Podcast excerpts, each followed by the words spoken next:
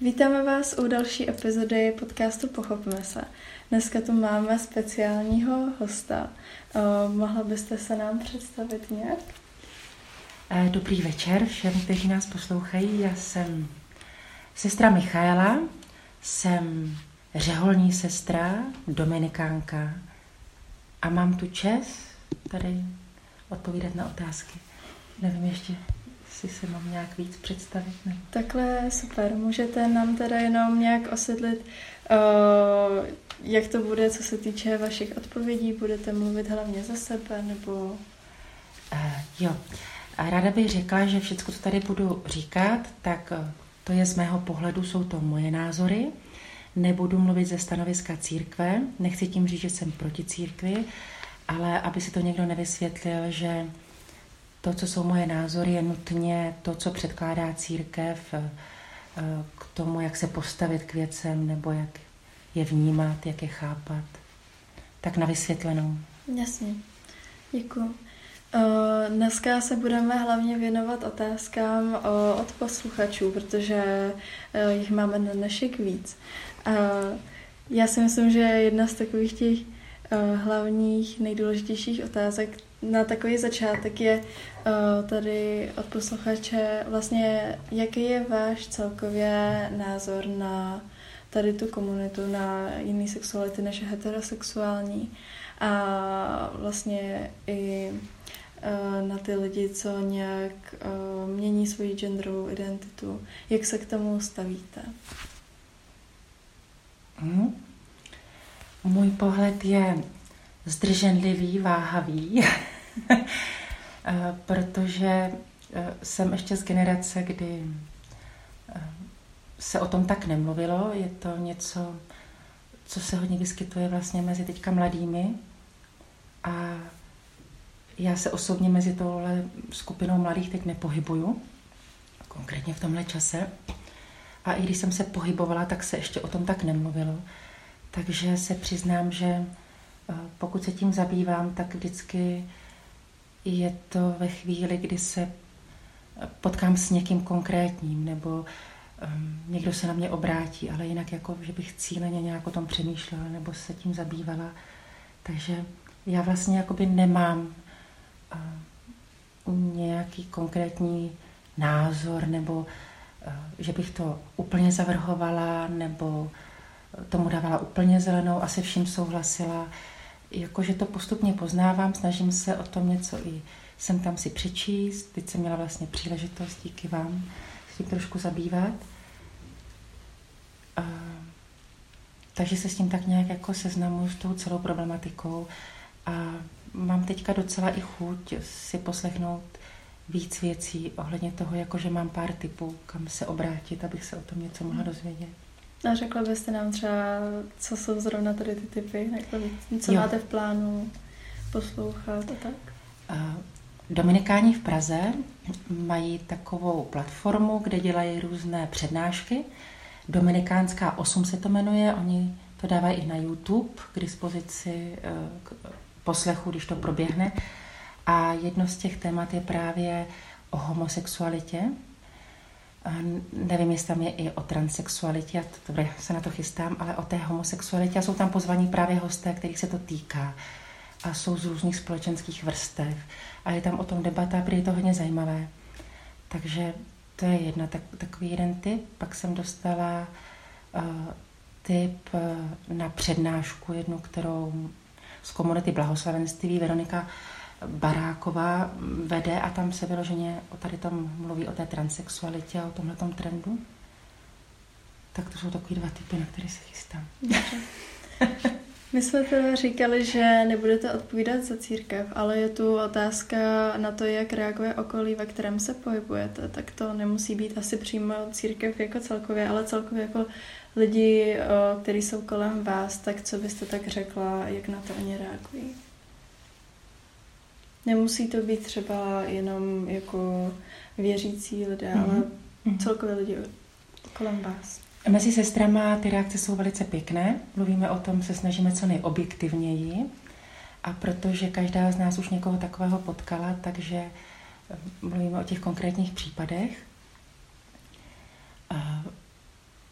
co se týká jako církevního společenství, v kterém se pohybuju, tak tam je to většinou na akademické úrovni, na které se o tom mluví, že jsou o tom ty různé přednášky, ale mezi běžnýma lidma ty reakce jsou, my tomu jakoby nerozumíme, jo.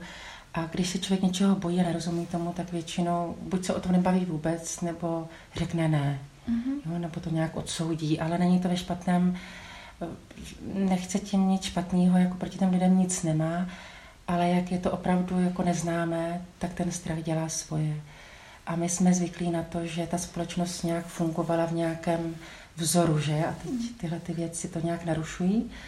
A my víme, že když se naruší nějak vztahy, takže s tím padá všechno ostatní. Tak podle mě se lidi bojí toho, že to nějak může narušit vztahy a proto se do toho nepouští. Mm-hmm. Když třeba vidíte někoho, kdo je v jiném vztahu než heterosexuálním, dejme tomu homosexuálním vztahu, tak uh, koukáte na ně nějak jinak, než byste koukala na někoho, kdo je v tom heterosexuálním vztahu, nebo je vidíte úplně stejně? Vidíte jako rovný, nebo, na to, nebo máte na ně jako jiný pohled?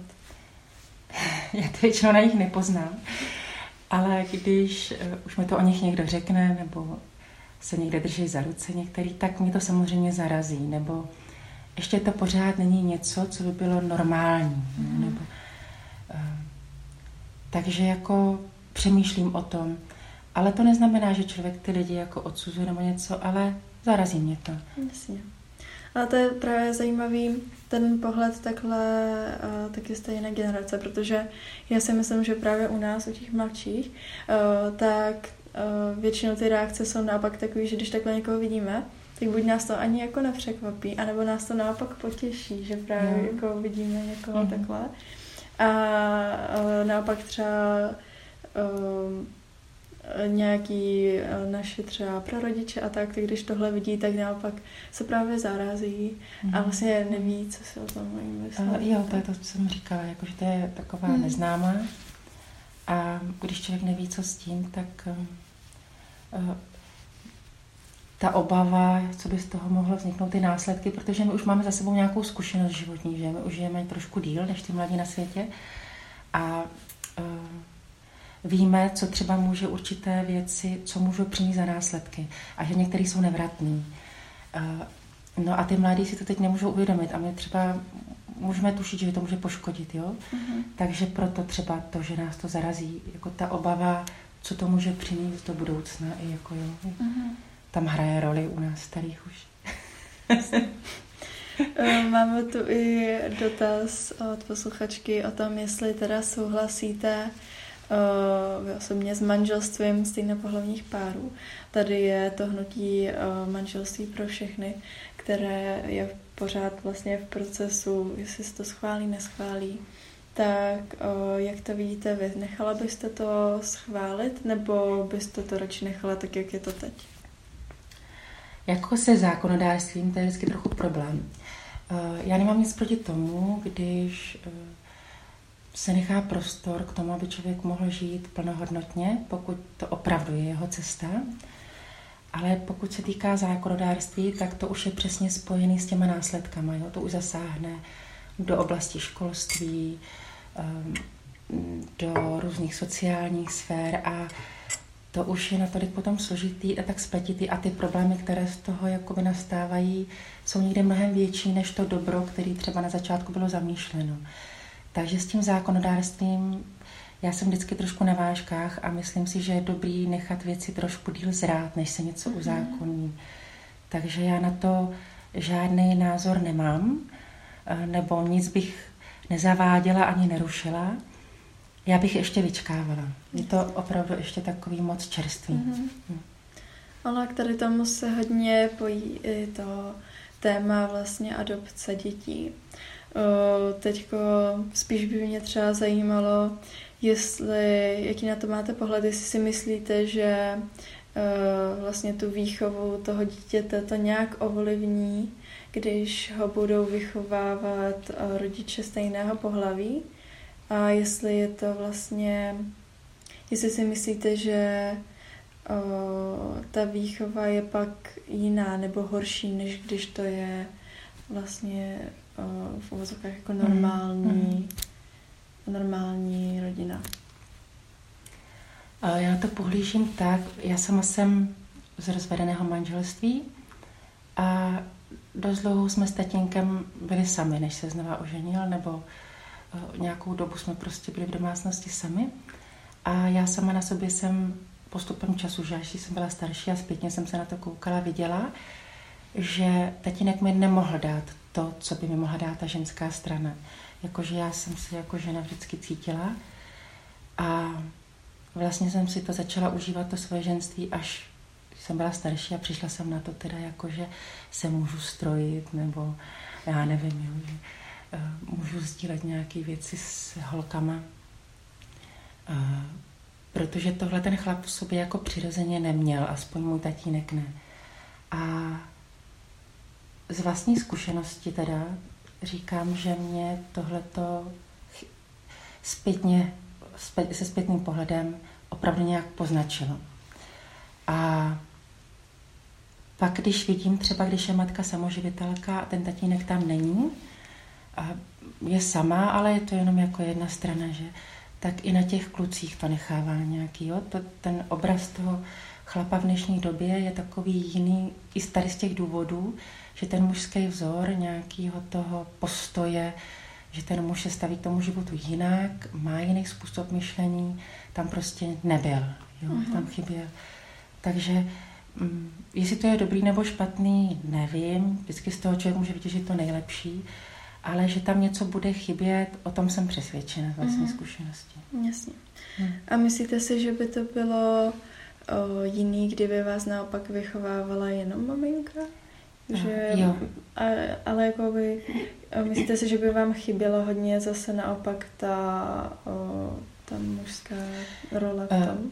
Já jsem se kdysi dočetla a pak jsem si říkala, že to tak jako je, že muž má v roli, eh, tatínek má v mhm. roli eh, dcery tu úlohu, že jí říká, že je krásná, že stojí za to o ní bojovat. A tohle mhm. ta matka jako neřekne ty dceři, že?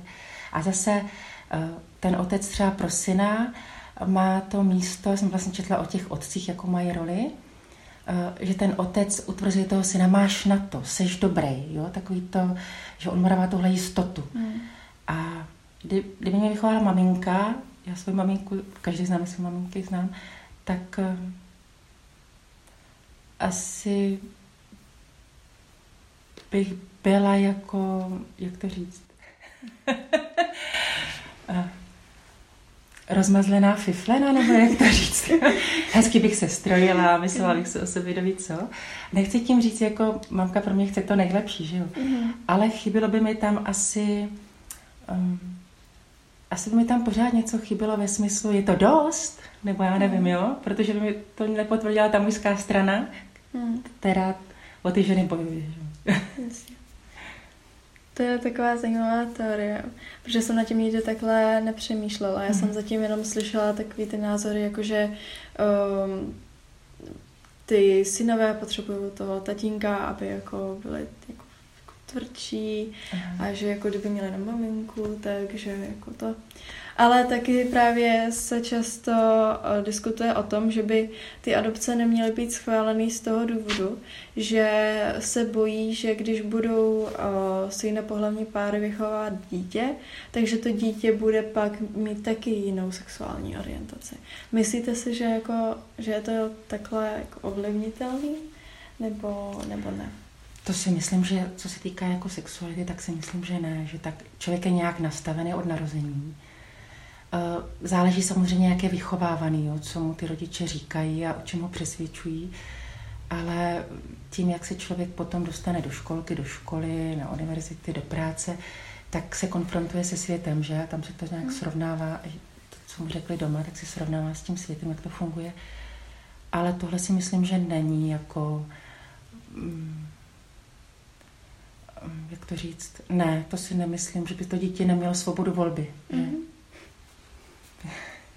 Když jsme u těch dětí, tak to máme právě otázku uh, na to, jak byste vy reagovala, kdybyste měla vlastní dítě A ona bych vám přišla s tím, že, uh, že právě není heterosexuální.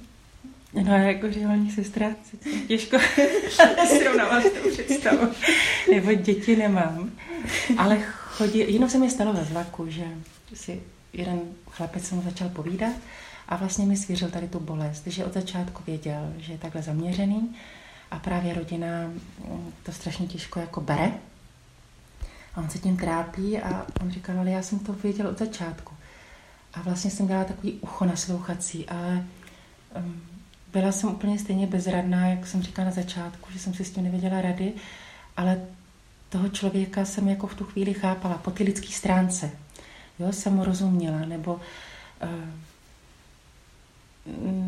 nikdy bych neřekla, se špatný, nebo jsi úplně mimo, jo, nebo dělej to jinak.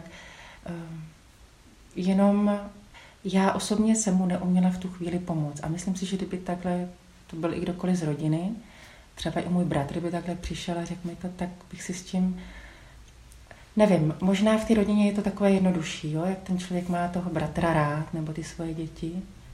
Hmm. Tak by jsem to třeba byla schopna nějak jako akceptovat, nebo se s tím nějak postupně smířit. Mm-hmm. Nevím, jo.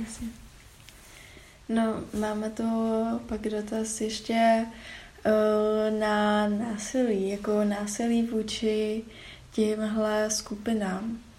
Uh, jak to vnímáte, jako ty lidi, kteří se fakt proti něm pobořují a jdou uh, do toho tou násilnou stránkou, že jo? Já teda jsem se s tím jako nesetkala, takže se nemůžu představit, jak, hmm. jako, že je napadají, nebo... No, že třeba na ulici, dejme tomu jako příklad, že vidí dva lidi, co jsou spolu, hmm. stejnopohlavní hmm. pár, a e, napadnou je nějakým způsobem, buď slovně, nebo taky jako fyzicky. Aha. Prostě lidi, kteří se k tomu takhle jako staví a vyjadřují násilně. Protože to se fakt jako stává takhle. Osobně si myslím, že každá menšinová skupina je takhle ohrožená, mm-hmm. ať se to týká jakýchkoliv menšin. Kdo s tím nesouhlasí, taky vždycky bude napadat. Ale to si nemyslím, že tak velký procento lidí případě, že je to pro někoho opravdu jako, že ho to dráží, že je to takový jako provokativní um, z těch běžných lidí, nebo je to jako zraňuje, když někoho takhle vidí, jak jsem mluvila o tom vyčkávání, že ještě nenazrál třeba čas k tomu, aby se některé věci uzákonily, tak si myslím, že pokud někdo opravdu v tom vztahu žije a stojí o něj a má toho druhého rád, tak nebude zbytečně vystavovat ten svůj vztah tomu, aby po něm někdo plival. Jo? Takže mm-hmm. se mhm. nemusím nutně na ty ulici držet za ruce, protože vím, že když ho mám rád, to nedělají ani manželé normálně, když nebo dělají to zamilovaní, že jo. Mm-hmm. Ale takhle nějak jako vyzývavě se na, jako objímat, líbat a podobně, tak to si člověk nechá do soukromí. Takže když někomu na tom záleží, tak já bych chránila ten vztah. Mm-hmm. Jo? Že bych to nevystavovala takovýhle jako zbytečný provokaci. Mm. V případě, že vám potřebu nebo se neudržím, tak pak musím počítat tady s tím a nějak se na to nachystat. No. No, tady to, na to většinou často reagují ty lidi, kterých se to týká tím, že vlastně hlavně ty mladí, tak vlastně i ty heterosexuální jako páry tak se právě takhle prezentují venku. A jako docela běžně. A právě, že je mrzí to, že oni tohle dělat nemůžou, protože zase je pochopitelný, že vlastně třeba manželé nebo takhle čím je člověk starší, tak tím má menší třeba potřebu tady to dělat, ale lidi v pubertě a tak, tak když jdu ven, tak já i sama vidím různý páry, že se jo, jako držet za ruce no. a tak. A pak je prostě uh, mrzí to, že um, je na mě najednou jiný pohled, že právě že jo, nad uh, tím heterosexuálním párem se nikdo ani nepozastaví, ale uh, oni se právě doslova bojí vyjádřit tu náklonost k tomu partnerovi. Mm. Což je jasný, že s tím musí počítat, jelikož je to něco jako neobvyklého, mm. ale spíš je to fakt něco, jako že to toho člověka zamrzí. A já sama jsem se spíš setkala, jelikož mě se to taky týká, tak já jsem se setkala spíš naopak s tím, že když jsem se rozhodla nějak jenom jako lehce ukázat náklonost ke svůj jako partnerce, mm. Když jsem byla mladší ještě, tak jsem sice nebyla obětí nějakého násilí, ale spíš jako takový sexualizace. Že fakt se na nás koukali jako lidi a hlavně jako starší chlapy, mm. jako takový jako sexuální objekt, že to viděli jako něco, prostě měli takový narážky, víte, jako sexuální. Takže pak i jako mladí lidi jsou takhle na veřejnosti jako obětí fakt i jako jo. sexuálních třeba narážek a tak. Totiž uh, osobně si myslím, že zatím třeba když jsou dvě děvčata, která se mají rádi a nějak to dávají na jeho i na veřejnosti, že zatím aspoň tak to vnímáme já, je ve společnosti takový jakoby obraz, to jsou lesbičky, to znamená, že oni spějí s kdekým, jo? Že je to jedno. Že to neberou jako, že je to výručný vztah, uh-huh. jako je manželství, že jo? Tam je to tak nějak jakoby už zažitý. Těma věkama, nebo prostě tím, jak je nastavená společnost. A proto si myslím, že si dovolují ty chlapy, jo, tady to. Uh-huh ale zase třeba je potřeba, aby teda se to vzali jako, že jste průkopníci a průkopníci to mají vždycky těžký, jo, že prokopávají cestu a vždycky jsou ti, kteří slíznou nejvíc ran, ale ta oběť je vždycky nutná, když vzniká, jestliže to má opravdu svoje místo ve společnosti a mezi lidma a je to uh, správné, aby se to postupně časem ujalo ve společnosti jako nějaká forma soužití, která je eh, braná, správná, nevím, jak to nazvat, tak prostě oni to opět musí přinést, aby tu cestu prokopali těm dalším. No. Jasně. No, tak to bylo vždycky, že jo, v hmm, minulosti. Mm, právě. Taky jsme měli lidi, kteří nás dostali do té pozice, ve které jsme teď, že vlastně my už máme víc možností než tak, předtím. Tak, tak, tak. Takže my vlastně budeme tvořit víc možností pro ty další uh, generace. Jo, tak to je, no dějina našeho v podstatě. tak máme tu ještě teda uh, dotaz na to, jak často se setkáváte s tím stereotypem uh, toho, že uh, každá jeptiška musí být automaticky asexuální, teda že nepociťuje žádnou jako sexuální potřebu. Mm. Jako občas se nás lidi ptají, už, už jsem se s tím dlouho nesetkala, teďka si musím vybavit, jak se nás ptají, jestli jsme někdy toužili mít děti nebo se vdávat a mm, mm, to si myslím, že vyjadřuje stejné, jako, že to je stejná otázka. A myslím si, že nemůžeme být asexuální z toho důvodu, že bychom přestali být lidmi.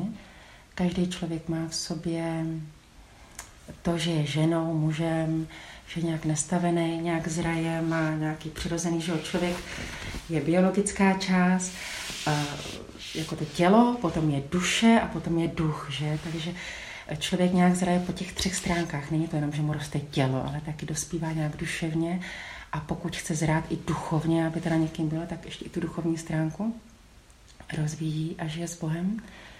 A, takže po ty tělesné stránce my prožíváme úplně to samé, co všichni ostatní lidi.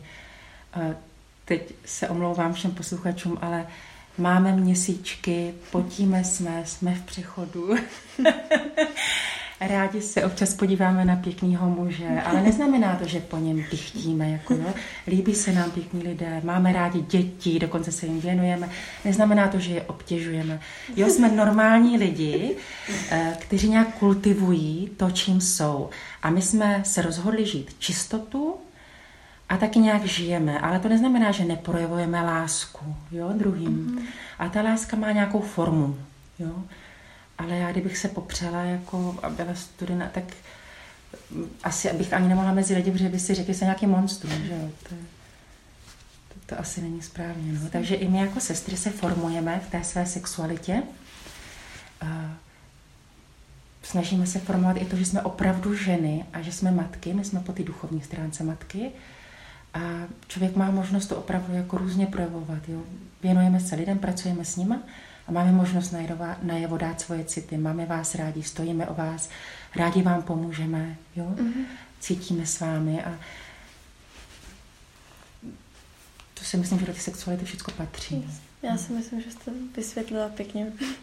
Ještě tu máme uh, takovou poslední osobnější otázku. Uh, jestli jste někdy sama pocitovala přitažlivost ke stejnému pohlaví?